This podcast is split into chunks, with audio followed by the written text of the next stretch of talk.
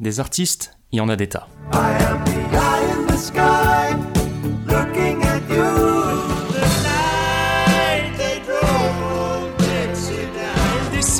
de la montagne sur un chariot chargé de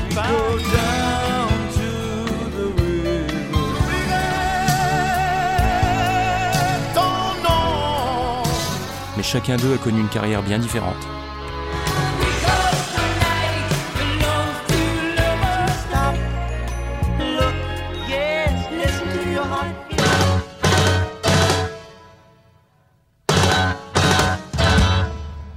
Il est peut-être temps d'en reparler un peu.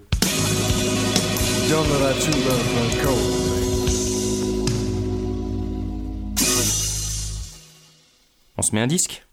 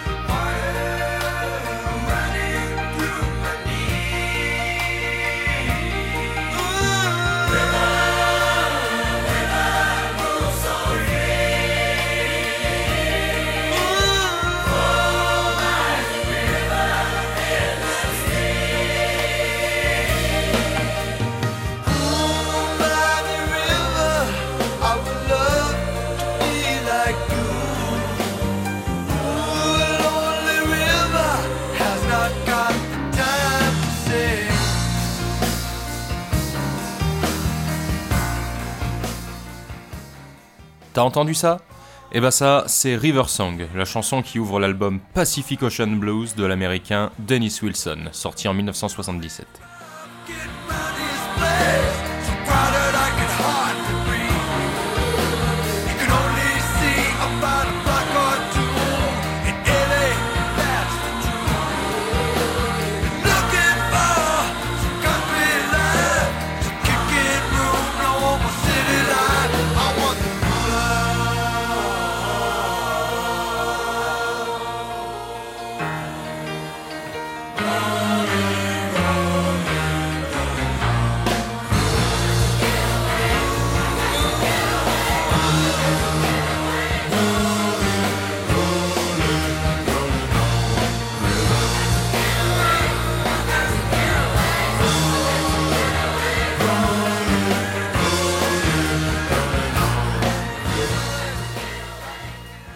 Dennis Wilson, c'est pas tout à fait un inconnu, puisque c'est le frère de Carl et Brian Wilson.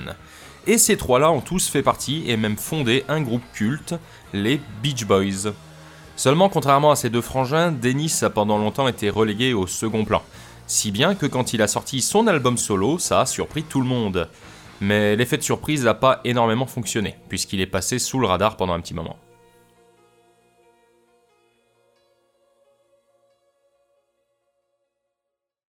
Né le 4 décembre 1944 à Inglewood, en Californie, Dennis Wilson est le deuxième de la fratrie des Wilson, né deux ans après Brian.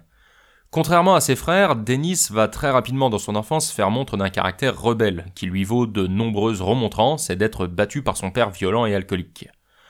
Véritable archétype du jeune blouson noir des années 50, il ne tient jamais en place, passe son temps à écouter de la musique seul dans sa chambre, à chercher la bagarre et à draguer les filles au point de refuser de participer aux sessions de chant familial religieusement organisées par son père. Cependant, vers l'âge de 14 ans, il commence à apprendre à jouer du piano et des airs de boogie-woogie, et profite parfois du clavier de l'église pour s'exercer. De son côté, le grand frère, Brian, commence à étudier et disséquer les harmonies vocales qu'il entend dans les chansons qui passent à la radio, et reçoit pour son anniversaire un magnétophone avec lequel il s'exerce à parfaire ses techniques d'harmonie, avec l'aide de sa mère et de Karl, le Benjamin. Il donne bientôt ses premiers concerts au lycée en compagnie de son cousin Mike Love et de deux autres amis.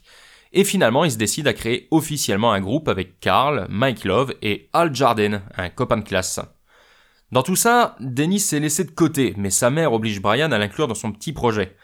Il récupère finalement le poste de batteur, un peu par défaut, même s'il était plutôt parti pour devenir bassiste à la base, et il prend quelques cours pour s'améliorer. C'est néanmoins lui qui suggère à son frère et à son cousin, les principaux compositeurs, d'écrire des chansons sur le sport, les bagnoles et les plaisirs de la vie, ce qui leur inspire deux de leurs premières compositions, Surfin et Surfin Safari, qu'ils enregistrent et sortent respectivement fin 61 et début 62. Surfing is the only life, the only way for me now. Surf, surf. With me. Bob dip dip dip bob bob dip dip. I got up this morning, turned on my radio. I was checking out the surfing scene to see if I would go. And when the DJ tells me that the surfing is fine, that's when I know my baby and I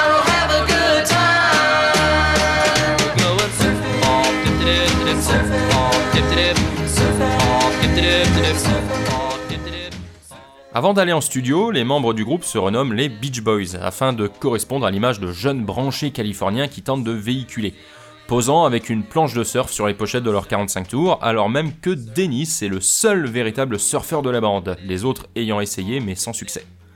En tout cas, le groupe se paye un joli petit succès sur la côte ouest d'abord, puis dans le reste du pays ensuite, et à l'international.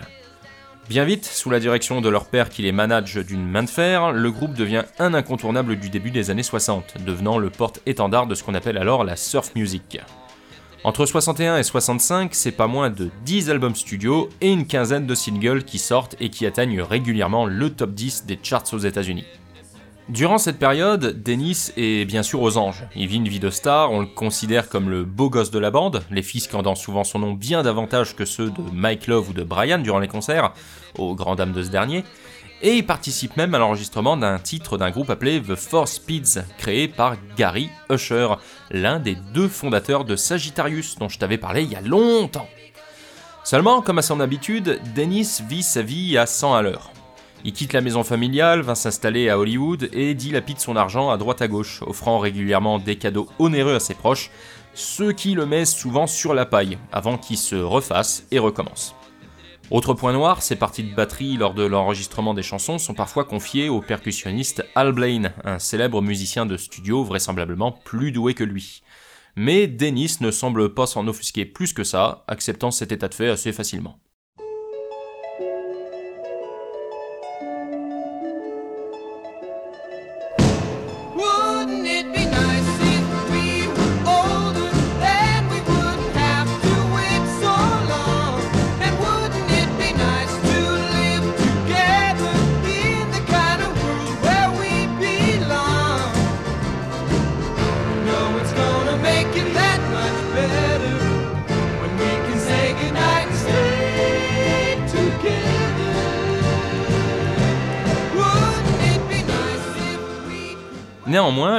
Va faire face à une crise majeure, le retrait scénique en janvier 65 de Brian Wilson, qui décide de ne plus participer au concert pour pouvoir se concentrer sur la composition.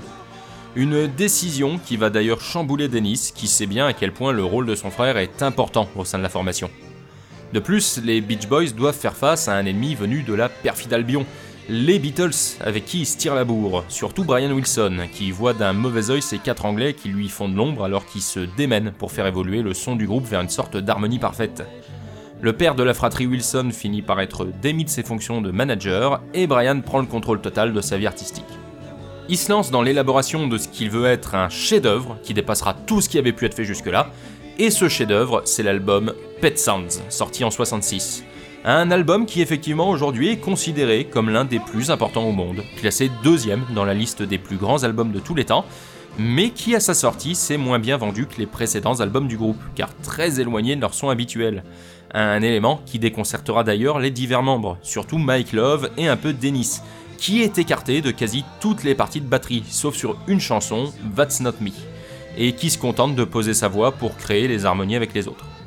Paradoxalement, c'est en Angleterre que l'album obtient son meilleur classement, arrivant deuxième des charts et touchant énormément d'artistes qu'il considère encore aujourd'hui comme un de leurs albums préférés, comme Elton John, Eric Clapton et surtout Paul McCartney, pour qui il a été un électrochoc qu'il a décidé essayer de faire encore mieux, ce qui a donné naissance à Sgt. Pepper's Lonely Hearts Club Band, considéré lui par les critiques comme le plus grand album de tous les temps, juste devant Pet Sounds. La boucle est bouclée.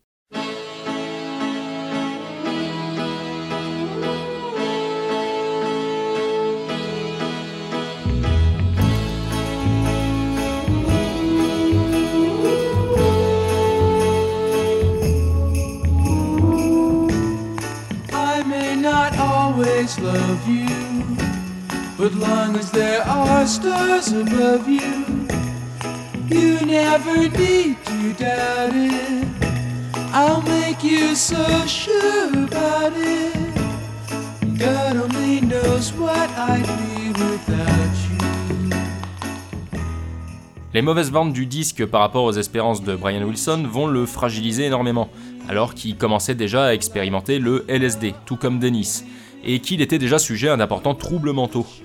Il se met en tête de sortir un nouvel album qui surpasserait Pet Sounds, et le projet Smile est lancé. Mais celui-ci éclate complètement pour diverses raisons qui seraient fastidieux de lister, ça prendrait des heures de décortiquer tout ce qui entoure la légende de cet album. Néanmoins, on peut tout de même dire que les troubles paranoïaques et les problèmes mentaux de plus en plus fréquents de Brian Wilson ont pas mal joué dans tout ça. Smile ne paraîtra que près de 40 ans plus tard, en 2004, dans une version retravaillée par son auteur sous le nom de Brian Wilson Presents Smile, ainsi que dans une version essayant de restituer une partie de l'album tel qu'il aurait dû sortir à l'époque, en 2011, appelée The Smile Sessions. En tout cas, c'est la Bérésina chez les Beach Boys en 67 et le groupe sort en catastrophe Smile et Smile, un disque fait à partir de quelques chansons tirées de Smile et d'autres compositions, histoire d'essayer de sauver les meubles, étant donné que leur leader vient littéralement de péter les plombs. Malheureusement, les problèmes de l'aîné des Wilson ne vont pas aller en s'arrangeant, puisqu'il va connaître une longue période de dépression durant laquelle il va s'enfermer dans sa chambre, prendre beaucoup de poids et sombrer dans l'alcool et la drogue. C'est pourtant durant cette période pas très glorieuse pour son frère que Dennis va tirer son épingle du jeu. Alors qu'il était relégué au rang de simple exécutant et chanteur principal très très occasionnel jusque-là, ce rôle étant le plus souvent dévolu à Mike Love, Brian ou Bruce Johnston qui avait rejoint le groupe en 65, l'absence d'un des principaux compositeurs du groupe va lui permettre de démontrer son talent pour l'écriture, et plusieurs de ses chansons, qui composent seul ou bien en collaboration avec d'autres, trouvent maintenant leur place sur les disques des Beach Boys. De même, il s'investit plus dans la production et chante désormais plus souvent seul. On lui doit plusieurs titres comme Little Bird ou All I Want to Do et ce que certains considèrent comme l'une des plus belles chansons des Beach Boys, Forever, qu'il interprète en 70 sur l'album Sunflower.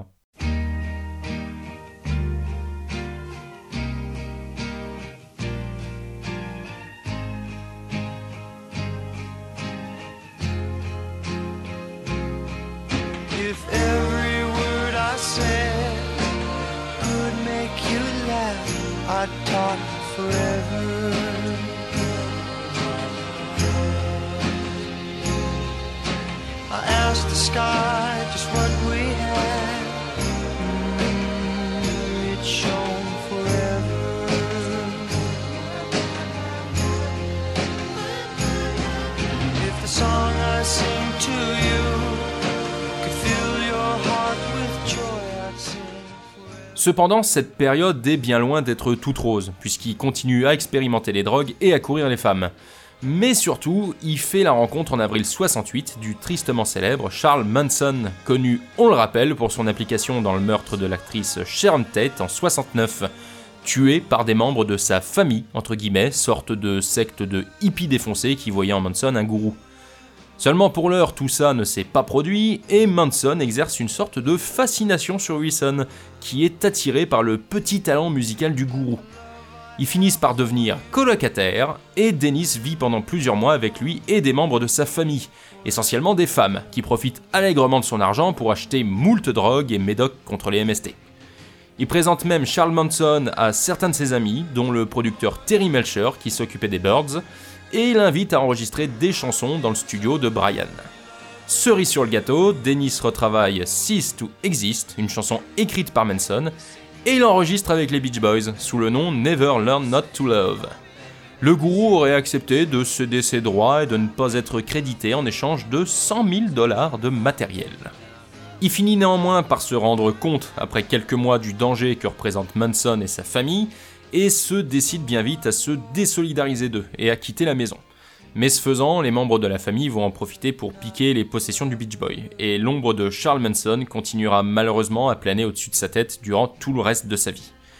Il refusera de témoigner contre le gourou après le meurtre de Sharon Tate par peur, et pendant les années qui suivront, il recevra plusieurs menaces de mort de la part des anciens de la famille Manson.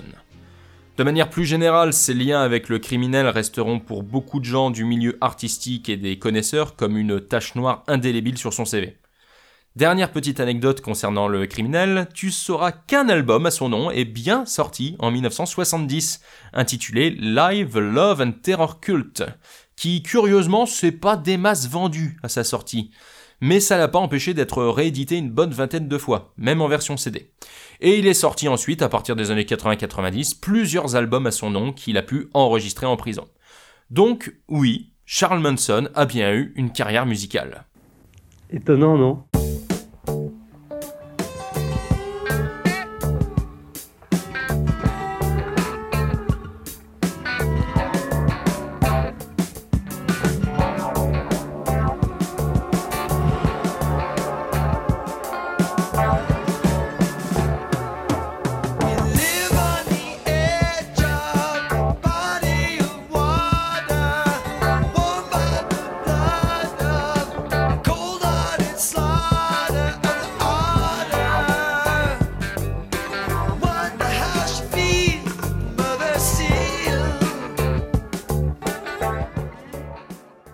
La vie doit continuer et Dennis continue son petit bonhomme de chemin en écrivant des chansons pour les Beach Boys et en s'associant avec le musicien Daryl Dragon, futur captain du duo Captain and Tenniel, responsable du hit Love Will Keep Us Together en 75, vendu à plus de 2 millions d'exemplaires.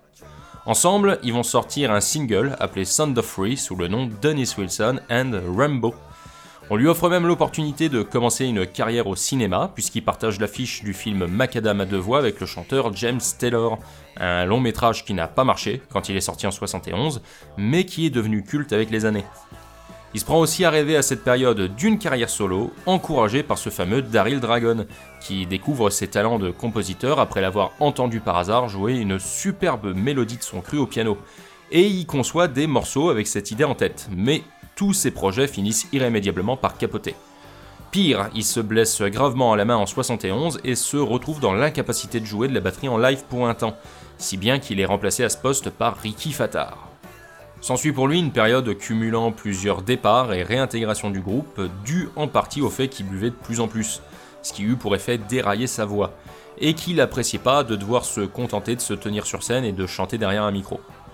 Il continue malgré tout d'écrire et il se dit même qu'il serait à l'origine du tube de Joe Cocker You Are So Beautiful, dont il aurait réalisé l'ébauche à cette époque, paraît-il.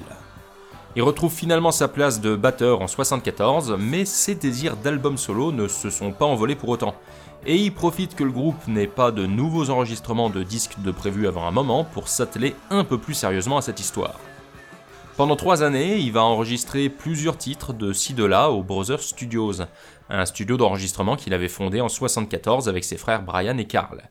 Et il va en profiter pour signer un contrat pour trois albums avec James William Gersio, un producteur qu'il avait rencontré en 66 à l'époque où celui-ci jouait de la guitare pour le duo Chad and Jeremy, et avec qui il avait noué une belle amitié, au point que Dennis était venu le chercher au milieu des 70s pour lui demander de venir l'aider à redynamiser les Beach Boys, dont la popularité déclinait irrémédiablement.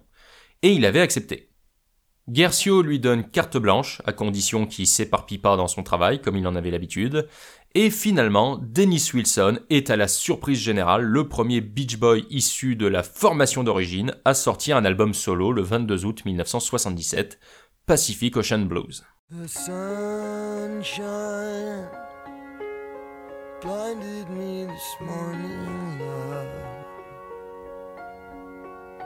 Like the sunshine. Love comes and goes again.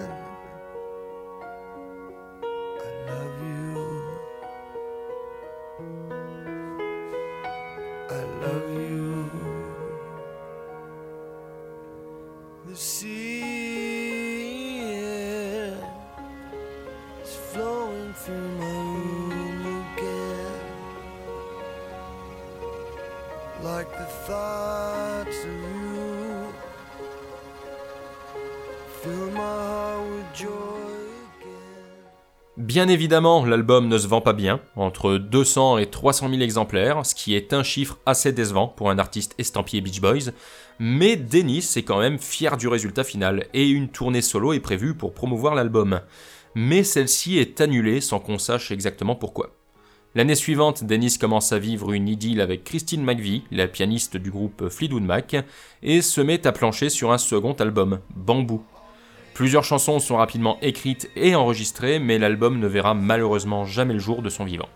De plus en plus dépendant à l'alcool et à la drogue pour essayer de faire passer son mal-être, les sessions d'enregistrement deviennent progressivement chaotiques, et la vente des Brothers Studios en 78 par son frère Carl pour éponger les dettes est comme un coup de massue pour lui. Après avoir tenté de continuer à enregistrer dans plusieurs autres studios sans résultat probant, ce projet de deuxième album finit par mourir à petit feu, et il va par la suite aller de scandale en scandale, enchaînant les bagarres et les beuveries, avant de se retrouver sans domicile, errant à Venice Beach, à Los Angeles, pieds nus. Au fond du trou, il se marie en 80 avec Sean Love, la fille illégitime de son cousin Mike Love, âgé alors de 16 ans, et avec qui il a un enfant et dont il divorce en 83. Il tente de suivre plusieurs cures de désintoxication, mais elles échouent toutes, et finalement, Dennis Wilson meurt noyé le 28 décembre 1983 à Marina del Rey, près de Los Angeles, alors qu'il était ivre et tentait de plonger dans l'océan pour retrouver des objets qu'il avait balancés dedans par le passé et qui appartenaient à Karen Lam, son ancienne épouse.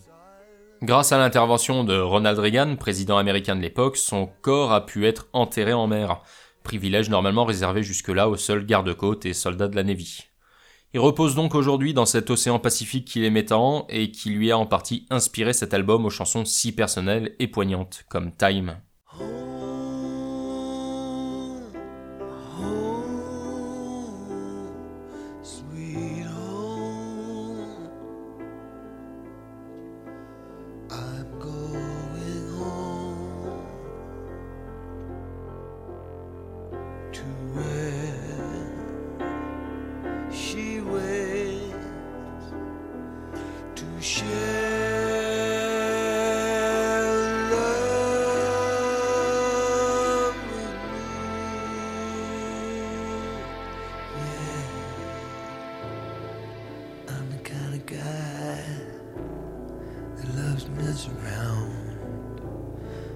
know a lot of women, but they don't.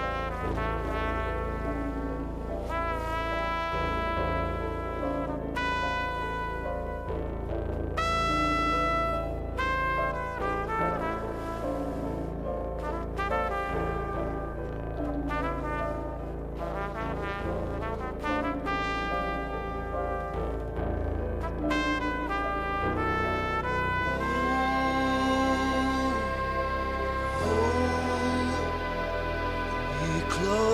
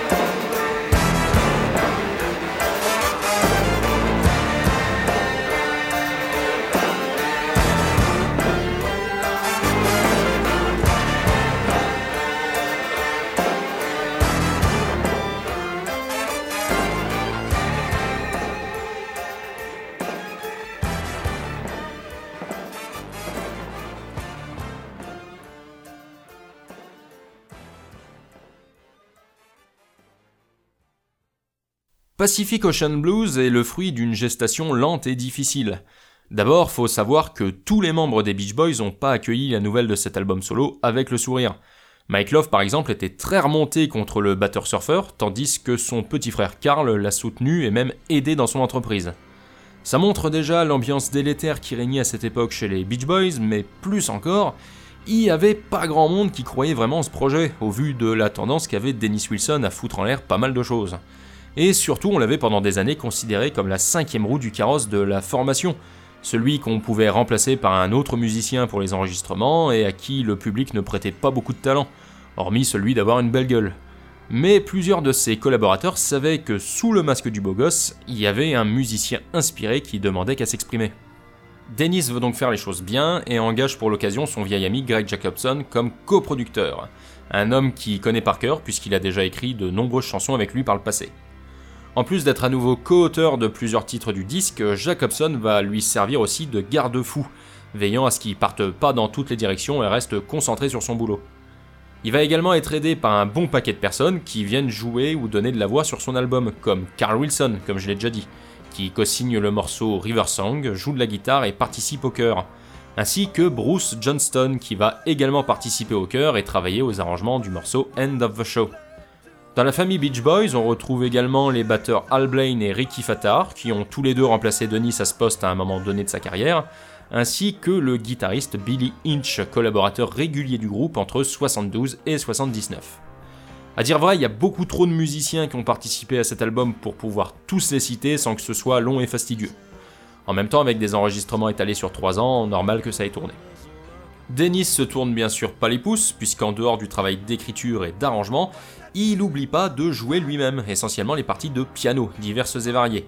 Il utilise toutes sortes d'instruments, dont des orgues Hammond, des mini-moog, des pianos électriques ou autres synthétiseurs, mais il s'occupe aussi de la majorité des parties de batterie et des percussions, et joue même du violon, de l'alto, du violoncelle, de la guitare lap steel, de l'harmonica et même du tuba.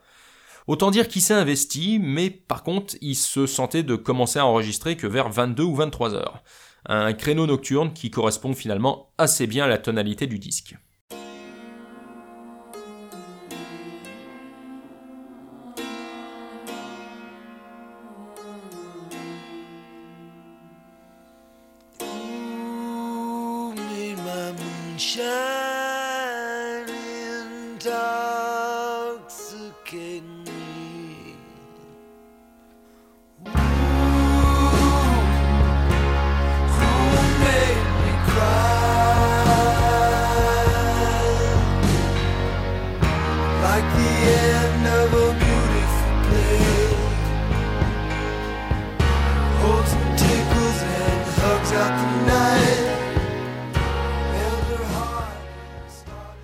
Qui ressort de tout ça, c'est un petit bijou de 12 titres, de plus de 35 minutes.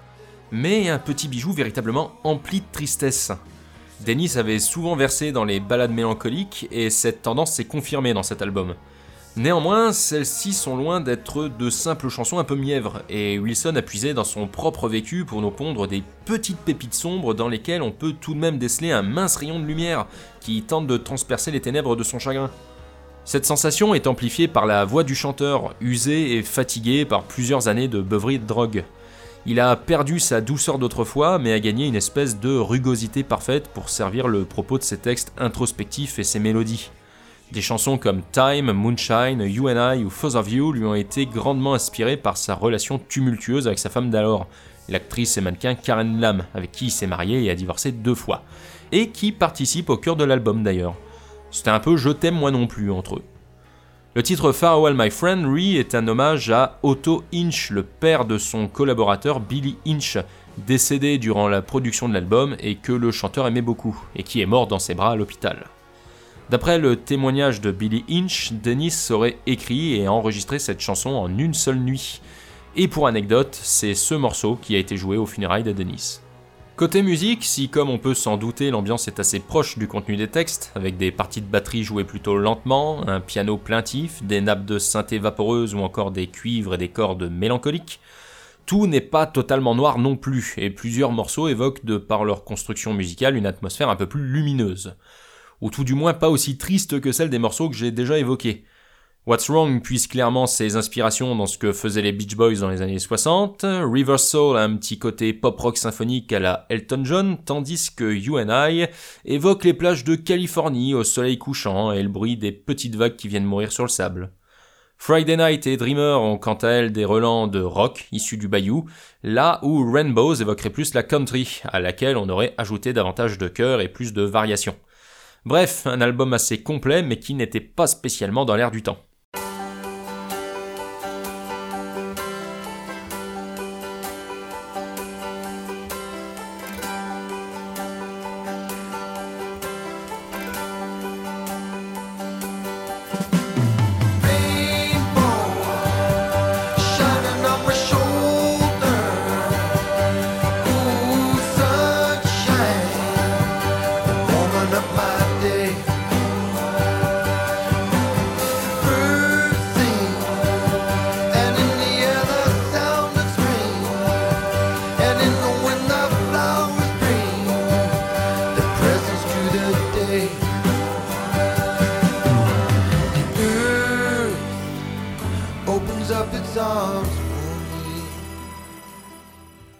Disponibilité, même s'il a été pressé en vinyle dans plusieurs pays l'année de sa sortie, ses relatives mauvaises ventes l'ont rendu plutôt difficile à dénicher au fil des ans. Et la première réédition CD au début des années 90 a fini rapidement en rupture de stock, sans qu'une réimpression ne soit lancée pour des raisons de droit, rendant l'album à nouveau indisponible pour de nombreuses années. Les curieux vont devoir patienter jusqu'en 2008 pour voir Pacific Ocean Blues enfin réédité de manière officielle dans deux superbes éditions double CD et triple vinyle, comprenant non seulement l'album original agrémenté de 4 morceaux qui avaient été écartés de l'album pour diverses raisons, dont le superbe Holy Man à qui il manquait les paroles, mais surtout on y trouve en plus les chansons terminées et les démos destinées au deuxième album du chanteur, le fameux Bambou, qui nous donne plus qu'un aperçu sur ce qu'il aurait dû être, c'est presque l'album terminé qu'on a, vu le travail de mixage qui a été fait dessus. Et inutile de dire que c'est du lourd, du très très lourd, qui convient d'écouter aussi. A noter qu'en plus de ça, ils ont ajouté en bonus une version de ce fameux titre pas fini, Holy Man, chanté par Taylor Hawkins, le batteur des Foo Fighters qui nous a quitté le 25 mars 2022, sur des paroles écrites pour l'occasion par le coproducteur du disque, Greg Jacobson. Et dernière petite anecdote sur ce morceau, Brian May et Roger Taylor de Queen avaient participé à l'enregistrement en y ajoutant des parties de batterie, de guitare et des chœurs, mais ça n'a pas été gardé dans le mixage final disponible sur l'album. Ils sortiront finalement leur version en 45 tours lors du Disquaire Day de 2019, une journée organisée par les disquaires indépendants pour promouvoir le vinyle, et durant laquelle les artistes ou les maisons de disques en profitent souvent pour sortir des trucs en édition limitée. Bref, je vais pas y aller par quatre chemins, il faut écouter cet album. C'est un petit diamant brut qui convient de redécouvrir et partager, car son histoire est aussi belle et tragique que son contenu, et quand on la connaît, on peut qu'y être d'autant plus sensible à son écoute. Il flotte autour de ce disque un je ne sais quoi qui marque le cœur et l'esprit de par son ambiance. Y a rien de tonitruant ou de techniquement incroyable dans son exécution, mais on n'en ressort pas totalement indemne. Et puis y a Time. Cette chanson, elle m'obsède. Qu'est-ce qui fait que celle-là plus qu'une autre me touche à ce point? J'aurais du mal à mettre le doigt dessus, mais sur ce titre, j'ai l'impression que la voix implorante de Dennis pénètre mon âme. Et puis il y a ce piano, cette trompette, et ce final en fanfare. Enfin bref, je pense que je te l'ai assez vendu comme ça. Moi, je vais y aller, ça m'a fait plaisir comme d'habitude, et je vais te quitter en te laissant avec le morceau You and I, histoire de finir sur une note plutôt cool. Allez, à la prochaine. Ciao.